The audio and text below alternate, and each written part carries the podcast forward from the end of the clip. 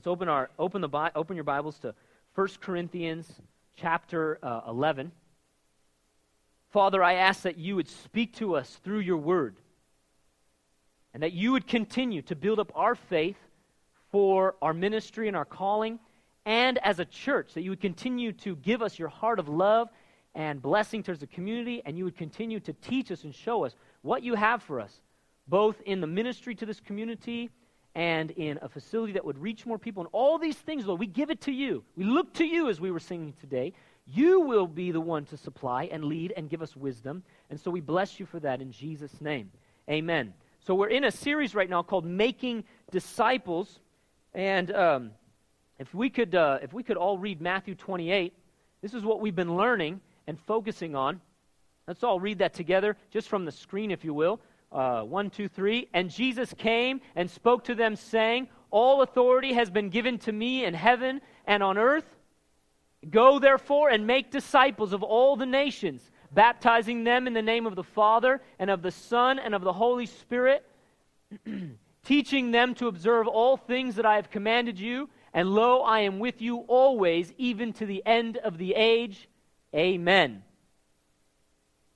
This is what we've been learning. We've been learning to make disciples.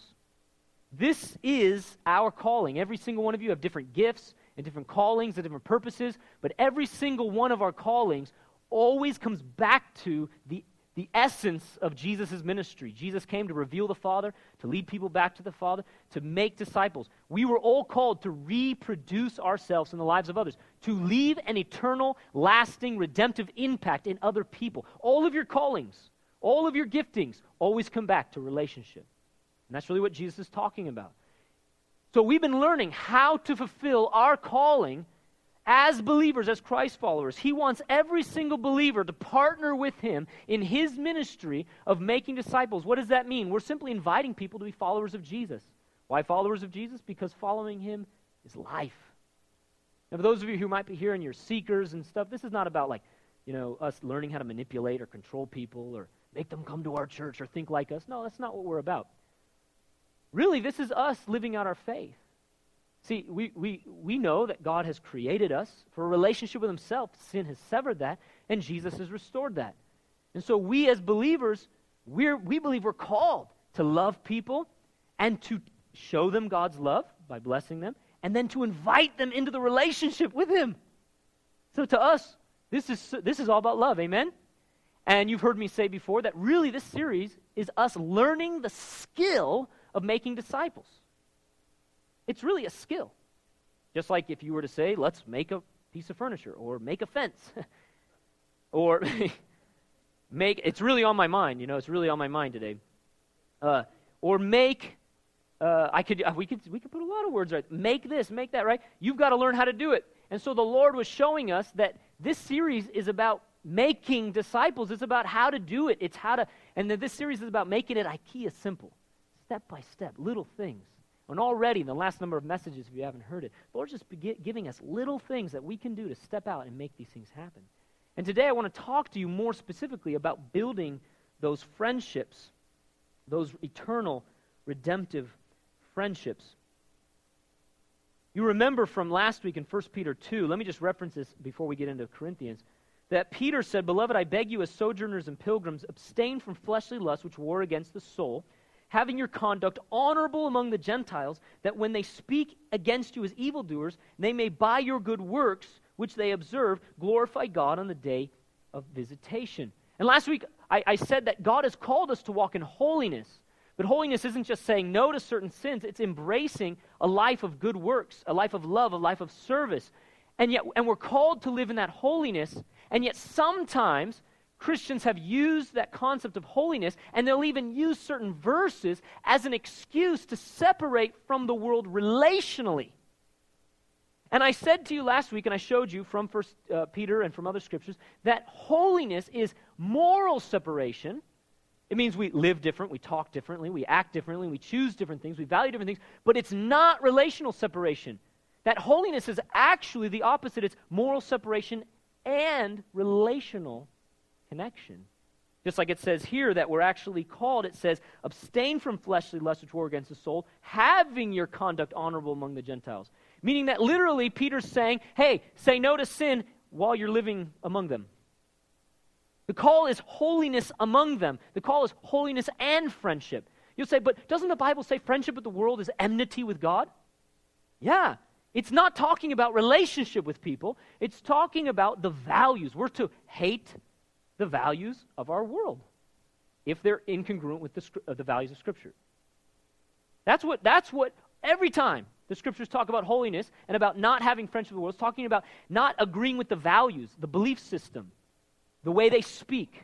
Okay, so we talked about that last week, and yet we're called, we're called to be uh, in the world, but not of the world, right? That Jesus said we are sent ones. He said, You're to be holy and set apart and sanctified so that I can send you. And we said the key is to be an influence rather than be influenced, right? The key is that through our friendship, we're loving, we're serving, we're influencing, that we're, we're light in darkness, we're salt to the meat, but we, and we're walking in holiness in the midst of people who are not Christ followers. Which means the people that we're called to hang out with are not going to share our values and our lifestyle at first. Now, that's important. The reason why it's important, like I said, for those of you who are not Christ followers, it's important because a lot of times there's this tension with Christians. Like I said, we're, oh, I'm not supposed to be friends with the world or something. And so we struggle with this tension of, uh, of, of holiness but friendship, being in the world but not of the world. And so one way to deal with the tension, as I said last week, is to uh, uh, get away relationally. Sometimes we do this because we're afraid of the sin influencing us. Sometimes it's because we are uh, just uncomfortable and sometimes we'll take scriptures out of context. Certain Christians, not us necessarily in this church, but certain Christians will take scriptures out of context, like I just said, friendship with the world is enmity with God, and say, so you can't be friends with people in the world. That's, that is never what the Bible meant. That's not what the context means at all. Now, I also mentioned to you that if you have kids, that, that because of the issue of influencing versus being influenced, we have to be very careful with what influences them and who influences them. So it's a little bit uh, different as we're raising our kids. But listen, if we're going to raise our kids to be Christ followers, we need to teach them how to influence too. Amen? So, those of you who, who are, are, hey, we need to protect our kids, we need to keep them safe from sin, amen. Amen. And teach them to love and bless and serve and get into people's lives. That doesn't mean uh, uh, that it has to look a particular way. Okay? And sometimes this argument comes down to should we have Christian schools and private schools? I mean, private Christian schools versus public schools. Or it comes down to homeschool versus not homeschool. It, it, that's not the issue, okay? One person can send their kid to uh, uh, uh, um, public school and yet teach their kid and train their kid and disciple their kid to be a light in darkness. Others will do it through homeschool. Others will do it through Christian school. it's not, that's not the issue. The issue is holiness and being an influence not, and not being influenced. Okay? And so, for, you know, those of you who know, my, my wife and I, we do homeschool. Praise God. And we do it for particular reasons, for discipleship and influence reasons and stuff. But we're not against uh, public school either. Does it make sense? It's not one or the other. That's not what, that's not what this message is about. But so kids, kids need to be trained to disciple as well. You don't just need to teach our kids to separate from the world and keep them safe and never disciple. But maybe the way we help them and lead them into discipling relationships would be, look different. Does it make sense? Okay? We don't need our kids to become 18, 20, 24. Can, and many of you are young people, so I mean, you're at that age right now. We don't need to raise up a generation where when they're 22, 24, they don't know how to relate to the world. But we also don't need to raise up a generation that has been so influenced that they're not a light anymore. Right? Okay. So that's where, as parents, we have to make some of those decisions, don't we?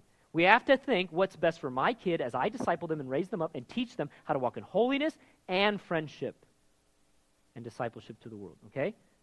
Some of you are in totally. Some of you aren't parents, so some of you are like, I don't know what you're talking about. Some of you homeschool. Some of you send your kids to private school. I mean, public school. I mean, it's all. It doesn't make sense. Everybody's in different places here in this room. I'm saying, get the principle down from First Peter. Teach your kids and let's teach each other 1 Peter 2. Get our kids to a place and get ourselves to a place where we're not tempted by the things of the world so that we can influence. And that's where I gave you that example where Paul says, and this brings us to 1 uh, Corinthians, 1 Corinthians And uh, we're going to look at uh, chapter 11, but if you back up real quickly to, um, to chapter 10, Paul gives this principle, and he, he's the whole time in chapter 9 and 10, he's telling them, don't live in sexual morality. Don't worship idols. Don't do that. He's teaching them to walk in holiness, okay? The Corinthian church had a number of issues of still looking like their culture. So they were the ones that needed to be separated a little, you know? Get away from those people a little bit. You know what I'm saying? They were literally, these people in Corinth were ex prostitutes and, and, and, and and and, and ex, uh, uh, uh, extortioners, you know, like businessmen and women who were like cheating people. They were they were like living in, in, in horrible lifestyles. And so Paul had to teach them, like, get out of that. You know, you're not that anymore. You're the righteousness of God in Christ Jesus. Stop living like that. And he needed to teach them some of these things. So he'll tell them, don't worship idols, and don't live in sexual morality, and don't do that. And he says that in chapter 9 and 10. Okay, that's the call to holiness. But the whole time, from chapter 9 all the way through chapter 11, he's also saying that I have this freedom that I don't use for myself, but I use for others. And he says, I'll become all things to all people. To the Jew, I'll become a Jew. To the Gentile, I'll become a Gentile. To the one without law, I'll become one without law, though I'm still under the law of Christ. He means I'll go and I'll meet with them and I'll hang out with them. I'm not going to I'm not going to compromise holiness, but I'm still going to go and I'm going to hang out with them. He says, I'll become all things all people. And he says, the reason is because I want them to come to know the Lord. And so he says this in chapter, at the end of chapter 10, in verse 27, he says, If any one of those who do not believe invites you to dinner and you desire to go, eat whatever is set before you. He's telling these Corinthians that, hey, don't eat meat sacrificed to idols. But hey, if they invite you over to your, their house, don't, don't, don't even ask them if it's sacrificed to idols. Just eat it. Because he says, an idol's nothing. It's just an idol. Like, who cares? Don't worry about it. But he says, he says, eat it. He's telling us to go and hang out with people who are not Christ followers, who are living lifestyles that are immoral. There's some environments we should never go to as Christ followers. But there's a lot of environments, go over to their house, or go, like I said, an example of maybe going to a bar, not that you would drink, but that you would go to that bar and you would spend time with them and talk with them. Paul is saying, go and eat with them. They live a different lifestyle than you, maybe even a lifestyle that's contrary to the Word of God. They might cuss and they talk differently. You've got to get into their world. And he's saying, he's saying to do this, and he tells us the principle there in the end of chapter 10, verse 31. He says, Therefore, whatever you eat or drink or whatever you do, do all to the glory of God. And we quote this verse all the time. See, a lot of times we quote these verses so generally, they've lost their redemptive power. These verses are calling us to make disciples, and we've just quote them out of context.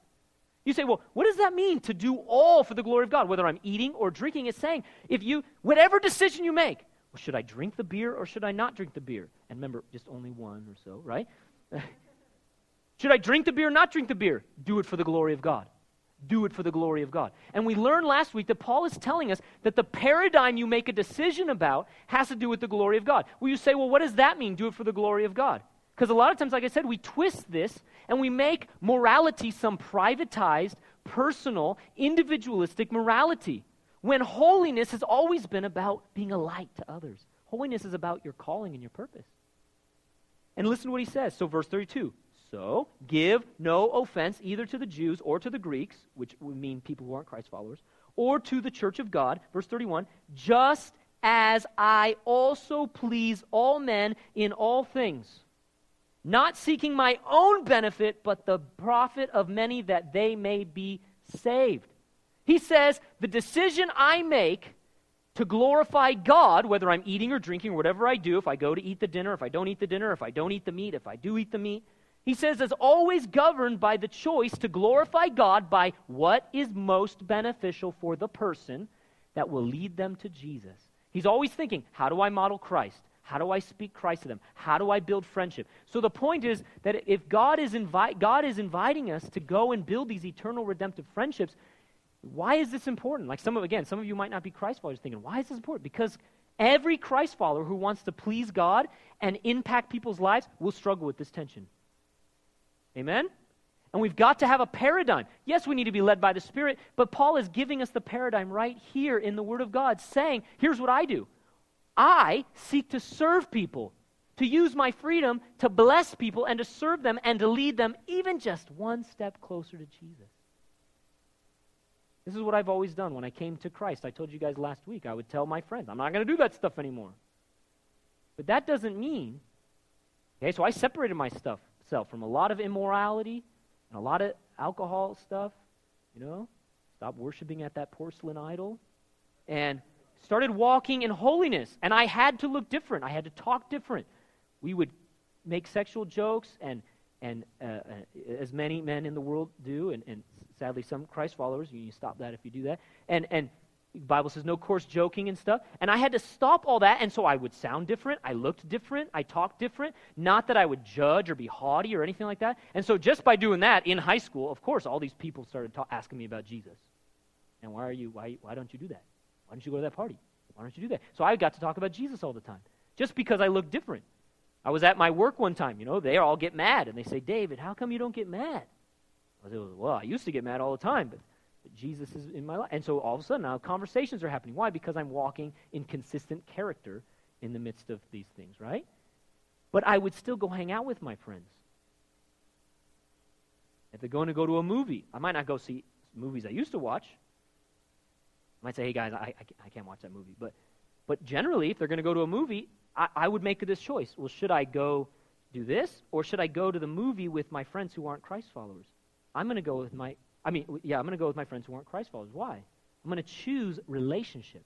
It's not about the movie. It's about relationship. It's about them. Does it make sense? And I and I still try to maintain. You know, I'm not going to watch something that's that's immoral, or like some horror movie, but I'm going to make choices based upon what's best for them. Okay. So we embrace holiness we embrace friendship with the world. This is what Paul is telling us. And he's telling us this is what he does. He says, I also please all men in all things, not seeking my own profit, but the profit of many, that they may be saved. Then listen to verse 1 of chapter 11.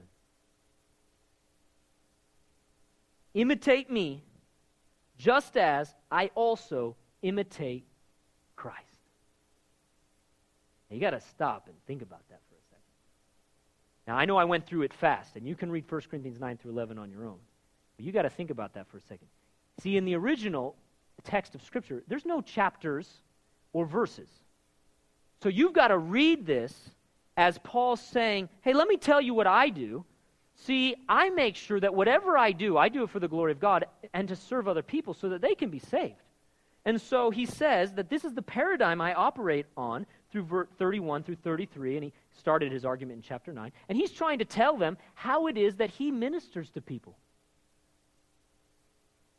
Then he says, Now imitate me as I imitate Christ.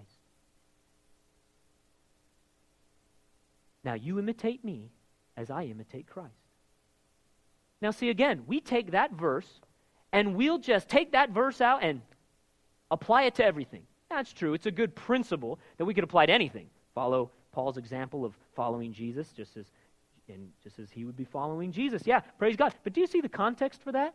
Do you see that if you read it in context, he is specifically telling us, I use my freedom to serve others because I want people to come to Jesus. Now I want you to do what I do because guess what? Jesus did that. Do you see that? So that the next time you quote, imitate me as I imitate Christ, he's calling you to a lifestyle of making disciples of building redemptive friendships. Do you see that? Do you see that every single one of us as believers is called to this?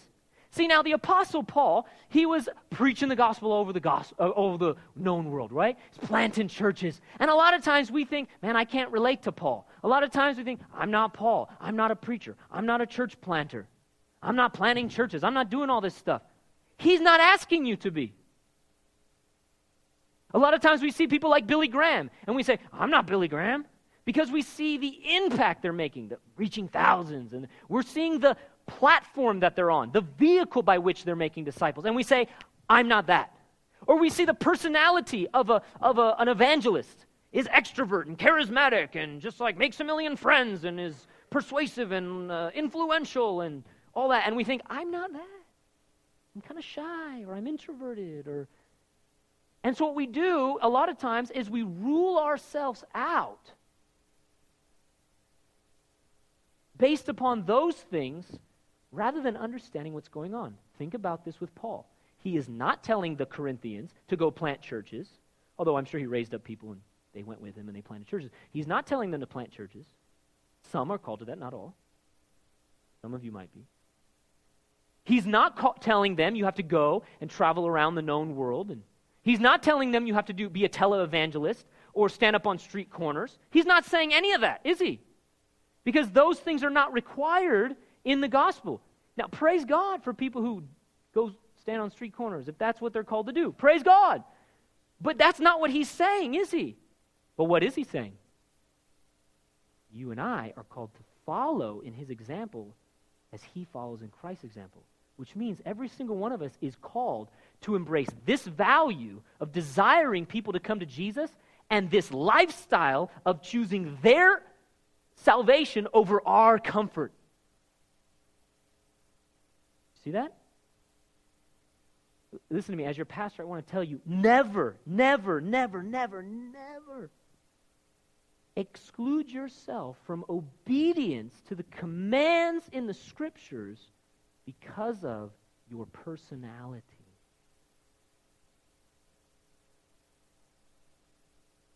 Some might say, I'm not Billy Graham. I'm an introvert. I'm this. I'm that. Good. You are. You are. That's fine. Let's say you are. Let's say you're an introvert. Those of you who say, I'm an introvert. Praise God. Good. That is never, never an excuse for you to disobey clear commands in Scripture. Does that make sense? Now, that's a. Pr- I just said that to you pastorally, and you could apply that in many ways. But sometimes people will read a book or a self help thing, and they're like, Yay, I don't have to obey God. I mean, we don't always say it that way. I mean, I, I thought like Sam was really funny last week. He said, Oh, if you don't have a tunic, you don't have to do this Scripture, right? He made a joke uh, with Tom reference. You have two tunics, give one away. And he said, Well, if you don't have a tunic, you don't have to. And I, I made a joke. I said, Woo, we don't have to obey God. I mean, the, people do this, though, don't they? Oh, we don't have a tunic. We don't have to obey God. Oh, I'm not Paul. I don't have to do that. And we get ourselves out of the clear commands of Scripture. It's a clear command that we are to build redemptive friendships, making disciples by building friendships, by getting into the lives of people who are not Christ followers. Do you see that in 1 Peter 2? Live your lives among them so that they can see you and observe you. It requires you being there consistently, walking in character consistently over time so they can watch you. And they can receive love through you. They can see God's life through you. You can build their trust. You can show them what Jesus is life, like through that relationship. Imitate me just as I also imitate Christ. But another time, another thing that people do is they'll feel guilty because of their personality. Right? So you're an introvert, you say, or you're shy. And you, and you then think, well, I'm not Paul, or I'm not Sam, or Kurt, or something like that. And then you feel guilty because you're not somehow being a Christian. And I'm going to tell you, no, you're wonderful. In fact, extroverts and introverts, great. I mean, that's so general, too, by the way, right? And there's different personalities and giftings. But extrovert, introvert, you know, honestly, introverts, okay, I might be a little biased, are like the best friends. Because even though they might not be the charismatic party goer and they need their alone time, a lot of times introverts are the ones who get into someone's life, if you're intentional, and they're sometimes the most loyal. And they go the most, uh, they go the deepest. What I'm trying to say is if you're an extrovert, be an introvert. If you're extrovert, be an extrovert. If you're an introvert, be an introvert. Paul is not telling you to be him or his personality or his gifting. He's not telling you to have a particular vehicle or platform for your ministry. He's trying to tell you the essence of what love looks like. Now, think about that verse. Imitate me as I imitate Christ. Imitate me as I imitate Christ. Paul set an example. Do you know that when Paul was going around to the different uh, cities. He went to synagogues and he preached the gospel, but he also built friendships with people. We have tremendous evidence of him having uh, friendships with people who were not Christ followers yet, who were uh, the leaders of the city. He built friendships with the lowest, you know, the low and the highest of the high. He built friendships. Not everyone got saved right away. We have evidence of that in the book of Acts, like chapter 19 and other places, that he built friendships. We watch, if you watch the way Paul did things. My point is, sure, his vehicle was go out and church plant and stuff, but he's literally telling us how to just simply influence people with love. He's trying to tell us how to become their friends and serve them and bless them in such a way that leads them closer to Christ. And he's saying, hey, I, I do that. I do that. Now I want you to do that. But here's the mo- more brilliant observation imitate me as I imitate Christ, which means that this is what Jesus did. Imitate me just as I imitate Christ. Which means that if Paul is saying, hey, what I do is I use my freedom to serve and bless people so that they can come to God. Now, I want you to do that because I do that, but guess what? I do it because Jesus does it. So that tells me if Jesus does this, I need to do it, right? Think about it. What do, we, what do you hear me saying uh, in Luke chapter 15? It says, uh, let, me, let me just read some of these things to you. Luke chapter 15. It says, Then all the tax collectors and the sinners drew near to hear him. And when the Bible in the gospel says sinners, sinners were bottom sinners were defined by the Pharisees as anyone who just didn't do what they did. Okay, so we're talking people who don't go to church, people who don't tithe. Literally, Pharisees wouldn't hang out with non-tithers. Isn't that nuts? That's interesting, huh? Talk about like creating enemies. The Pharisees were just great. We're better than you. We're holier than thou, and we're not going to hang out with you because you don't do that. Jesus was the exact opposite. So, but I just mean that sinners means anyone who wasn't like walking in the way of the Torah. There's a lot of people out there in our culture, and we don't call them sinners. It's, it's, it's, it's just it's a word that was being used to describe that group of people that the readers would understand. But listen, Jesus was hanging out with tax collectors who were the traitors. I mean, they were literally, it would be like, um, no, you can't, I can't even say it's like a Republican and a Democrat hanging out. Like, it's way more extreme than that. It's like you are a traitor to our country.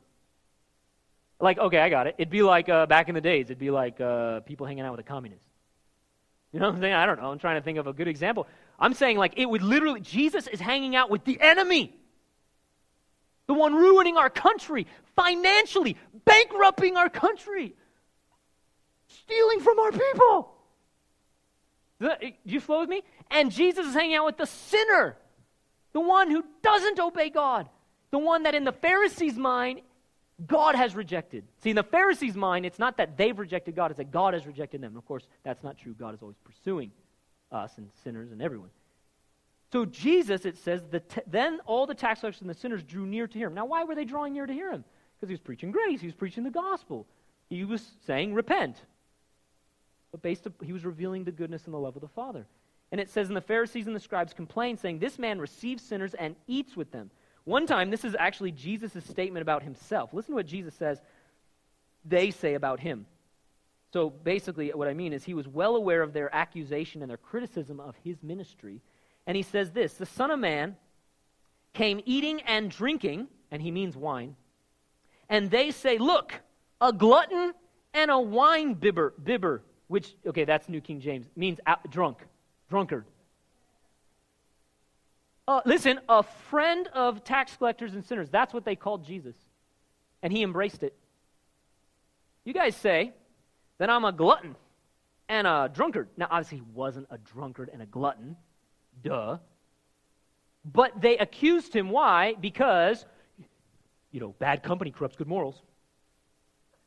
That's a good, there's proverbs like that, aren't there? But the wisdom in the scripture is always balanced. That's the beauty of the proverbs, by the way. You'll have two proverbs that contradict each other because they don't actually, they complement, I should say. Of course, good company, uh, I mean, bad company corrupts good morals, but doesn't good company corrupt bad morals? I mean, restore bad morals? listen, listen, listen. I love what Jesus says. He says, he says, You call me, you call the Son of Man a glutton and a wine bibber, a drunkard, friend of tax collectors and sinners. But listen, but wisdom is justified by her children. Did you hear that? I love that. Meaning, you'll see. You'll see how this thing works. Wisdom works. Wisdom. Is, He says, he's doing what's love, but listen, he's doing what's wisdom. Because he's, here's wisdom. Dude, a doctor doesn't go to the well. Remember when Jesus said that? Eh, what? The doctor doesn't go to the people who are well, the doctor goes to the sick. He's saying, I'm hanging out with the people who need me. And it's the same thing with you guys.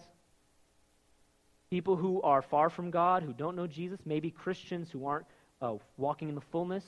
People need us to love them and to bless them and to be Jesus to them. You're here for others, not for yourself. Jesus wants us to think the same way he thought, to love the same way he loves, to value the same thing and the same people he values, right? What I'm saying is, this is his ministry. Yes, Jesus preached to crowds. And sometimes we say, good thing I don't have to be like Jesus. You know, he was an itinerant preacher. I'm not an itinerant preacher.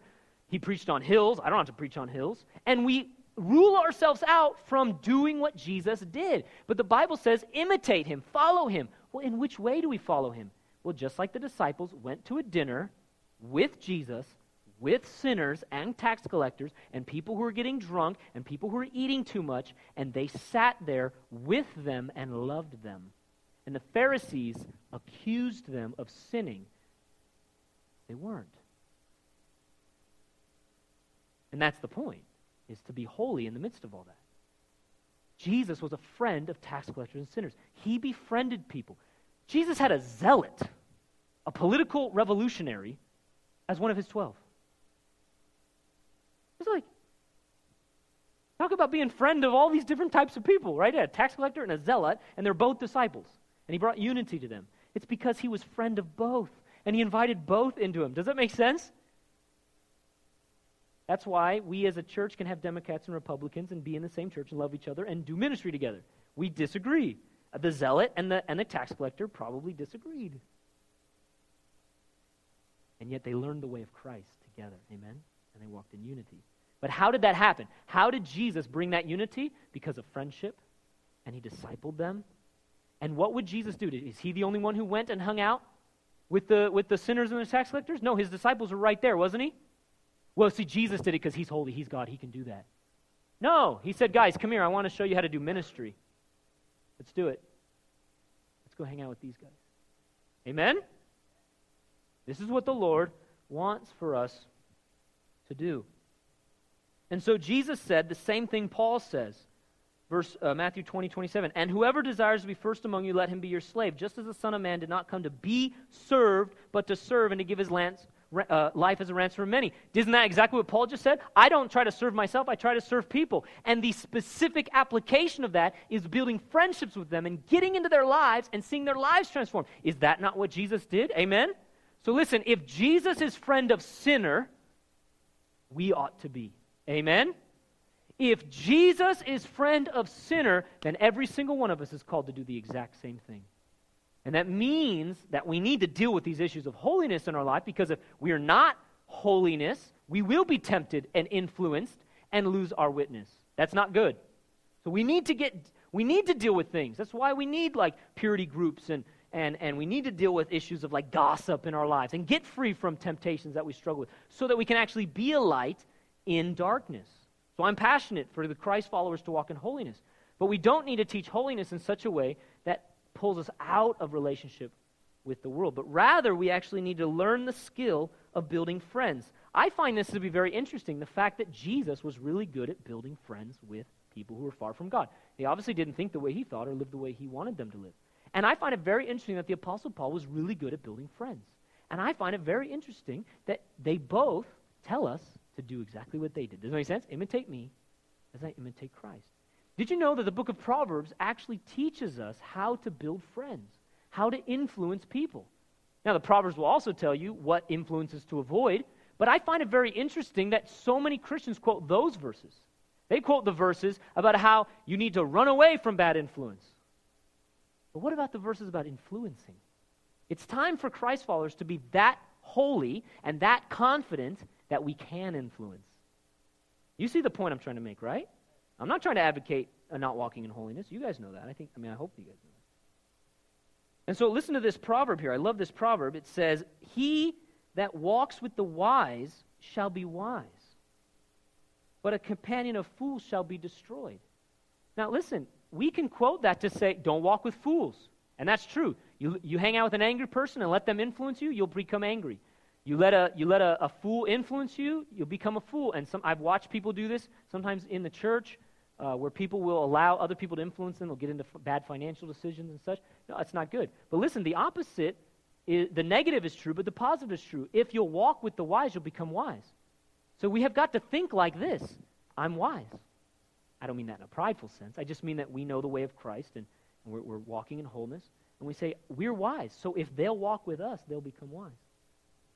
You see that? There's a warning.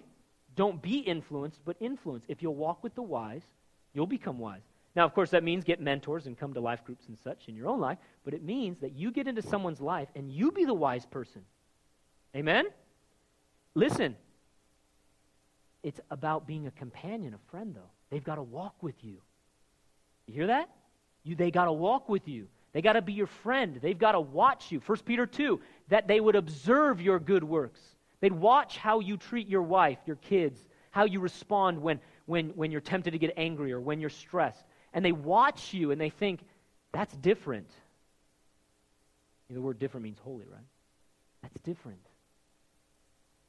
And they see Christ in your attitudes and actions. Listen to some of these things. A soft answer turns away wrath, but grievous words stir up anger. By long forbearance, a ruler is persuaded, and a gentle tongue breaks a bone. The Bible teaches us how to influence.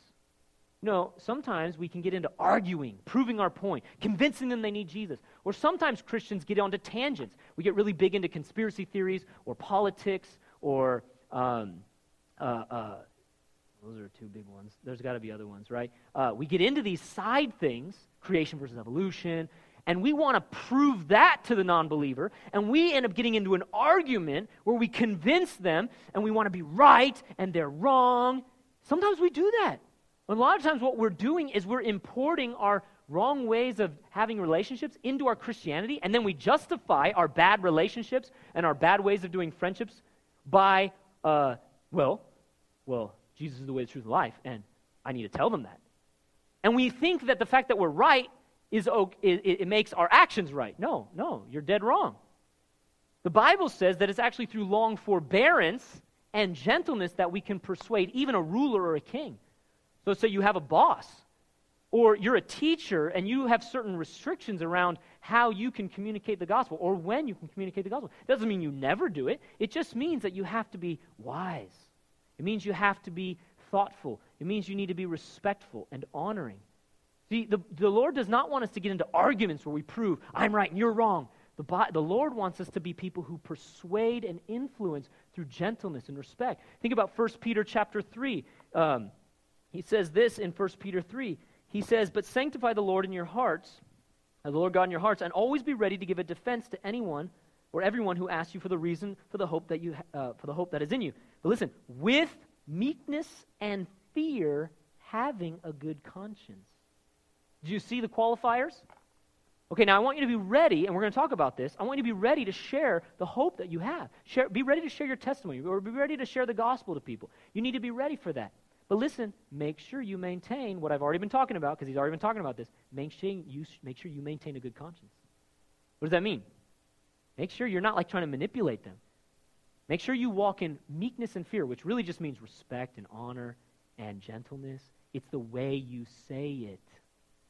Don't start being haughty or judgmental or, or trying to argue with them. Don't get sucked into it. Now, I'm not saying you can't talk about politics or end times things or or uh, creation versus evolution or things like that. I mean, go right ahead. Uh, I, what I mean is, don't get in. Don't let that sidetrack you get into an argument and end up dividing the relationship, dividing the friendship over some I- idea, rather than emphasizing Jesus and emphasizing the friendship. Amen. And that's true even in the church that we need to walk in unity.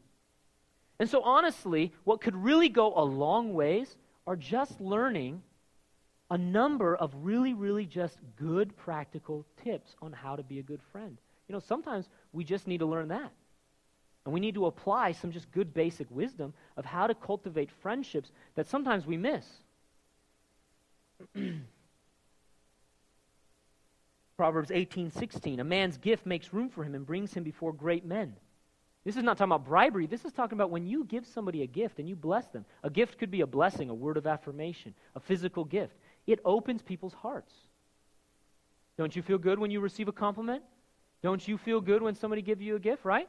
Now think about that for a second. What kind of people do you want to be around? If I had you make a list of your closest friends, why are they your closest friends? Why do you want to be around them? Is it because you feel judged and belittled and that you feel like they're better than you? Is that, is that who you want to hang out with? No. You want to hang out with people who understand you, right? You want to hang out with people who make you feel valuable and important who listen to you, right? Know, you're going to listen to them too, but you want to be friends with somebody who's going to ask you questions and listen and know you, right? Why do we want to hang out with people like that? Because that's love, because that's friendship. Now, listen, what did Jesus say? Love others as you would have them love you. It's really simple. If you begin to think, what kind of friend do you like? Think about that. What are your best friends and why are you guys close? How can you be that kind of friend to somebody else? How can you do for others what they have been doing for you? How can you love them as you would want to be loved? It is really that simple. It really is that simple. Because, we're, again, we're not trying to, like, I have to get them saved. I have to get them to my church. No, we're just trying to love them, love people, no matter where they're in their spiritual journey, and love them into uh, a relationship with the Lord. And really, we want them to be in relationship with us all the time as well. And so, real quick, some, some, some advice here smile.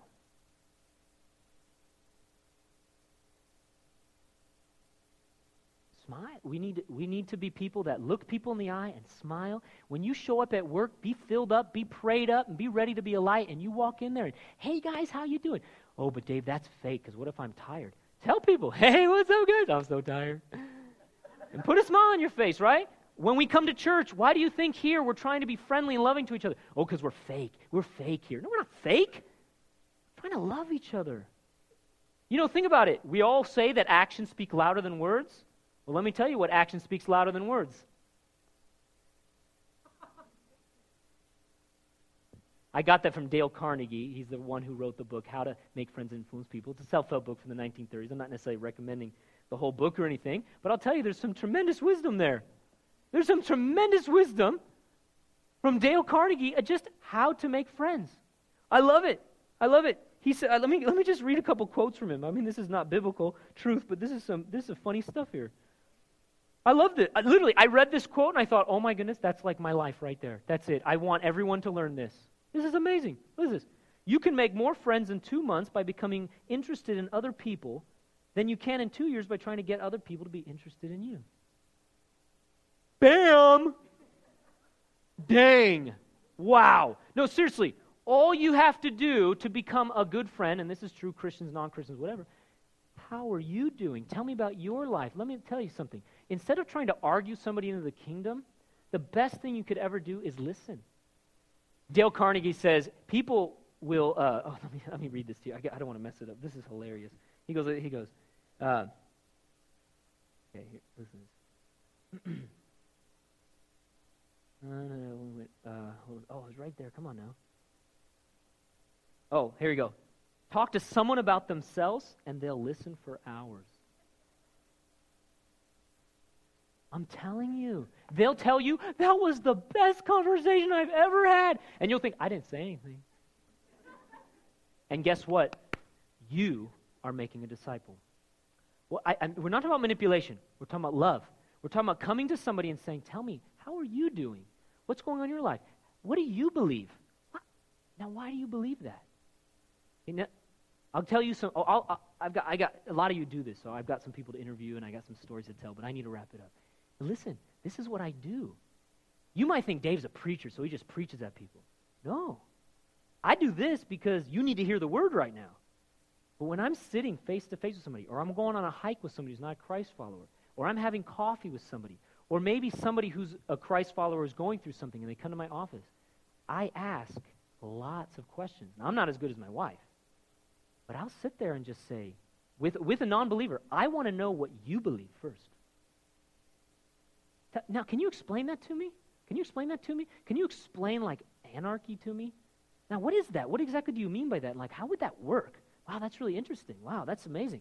Now, now, what about the fact that, like, anarchy could, can you explain that? You know, Wow, you, oh, you really, you like punk rock? Okay, cool. I'm telling, I, I mean, I will walk with people hours, days, weeks, months, however it takes. Sometimes people are quicker, get there quicker, and I'll ask them what they believe, why they believe it.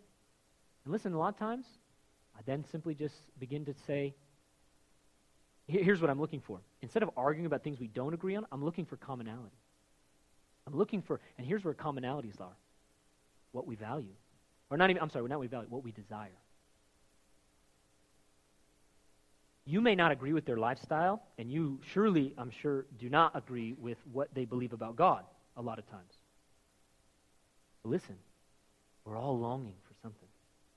I've walked and journeyed with people who are in New Age, who are Buddhist, who are a number of things that we would say we don't agree with their worldview, maybe we don't agree with their lifestyle. We're not, we don't judge, we just don't agree. It's, it's not true. And so we as Christians, we think, I have to tell them it's not true. I have to tell them. Now, there is time to do that, and there's time you have to be led by the Spirit. But I'll tell you, a lot of times I just walk with them, and I walk with them, and I ask them questions, and I talk with them, and I love them, and I listen, and I say, Oh, I see you're longing for that in your life. And when you can, it's called active listening. It's called, um, ref, or, or, or more than that, reflective listening. If when you can repeat back to somebody what they said to you, they will feel loved and understood. Oh, man, I can see, man, you're longing for a connection with God. Yeah, that's what I'm. You get it. I totally get it because that's what I'm longing for. Now you have a commonality. And now you can begin to show them why it is that Jesus is the way, the truth, and the life. And you can say, Can I tell you why I'm a Christ follower? Because now, when you tell them why you're a Christ follower, they're going to see how he meets the need that they're longing for. They're going to see that it's not about religion or, see what I'm saying? If you'll just love people, smile, you speak words of affirmation to them, honor them, bless them, a lot of other things that I could go over with you, a lot of other proverbs that I could give you. you if you'll serve them, eat with them, I'll tell you, people's hearts will open up. And you'll find your uh, you'll find where you can just serve them and bless them and influence them, and you can share your testimony, you can speak to them. But I'll tell you that that Dale Carnegie quote is huge for me. You'll make more friends in you know two weeks versus or whatever two months versus two years if we as Christ followers would turn from inward to outward. If we get into people's lives and say, "I'm going to be your friend just to be your friend," and we become listeners instead of tellers, and we begin to do these things like honor. So even when I don't agree with somebody's belief, I will affirm them still. I say, "Oh man, and you, re- I can, man, you, and you're really going after God here." Yeah, but Dave, they're like doing New Age meditation. Yeah, but they're wanting God. So I'll tell them, I'll affirm them, because it's true. I'm not making it up, I'm not flattering, I'm affirming them, speaking life to them. I'm building a bridge so that I can then lead them to a place where they realize that only Christ can save, only Christ can heal, only Christ will bring them to God. Amen? We know that already. We know that He's the healer. We know that He's the Savior. We know He's the only way, the truth, and life. And so it's getting to a place where we can journey with people to impart that to them. Amen? So if Jesus is friend of sinner, we are called to do that too. And if he was good at it, I'm challenging you, get good at it. And many of you, you're already doing this, but I'll, I'll tell you, any of us could grow in these, huh? Any of us could improve in wisdom. If we need wisdom for our finances and we need wisdom for our marriage and we need wisdom for all that, and you think that's important, many of you, man, Dave, help me with my marriage. Amen, I'll help you with your marriage. Amen. Read books on that too. But what about making disciples? We need to learn skills for that too. We need to learn wisdom for that too. Amen? Amen. Tom, lead us in response.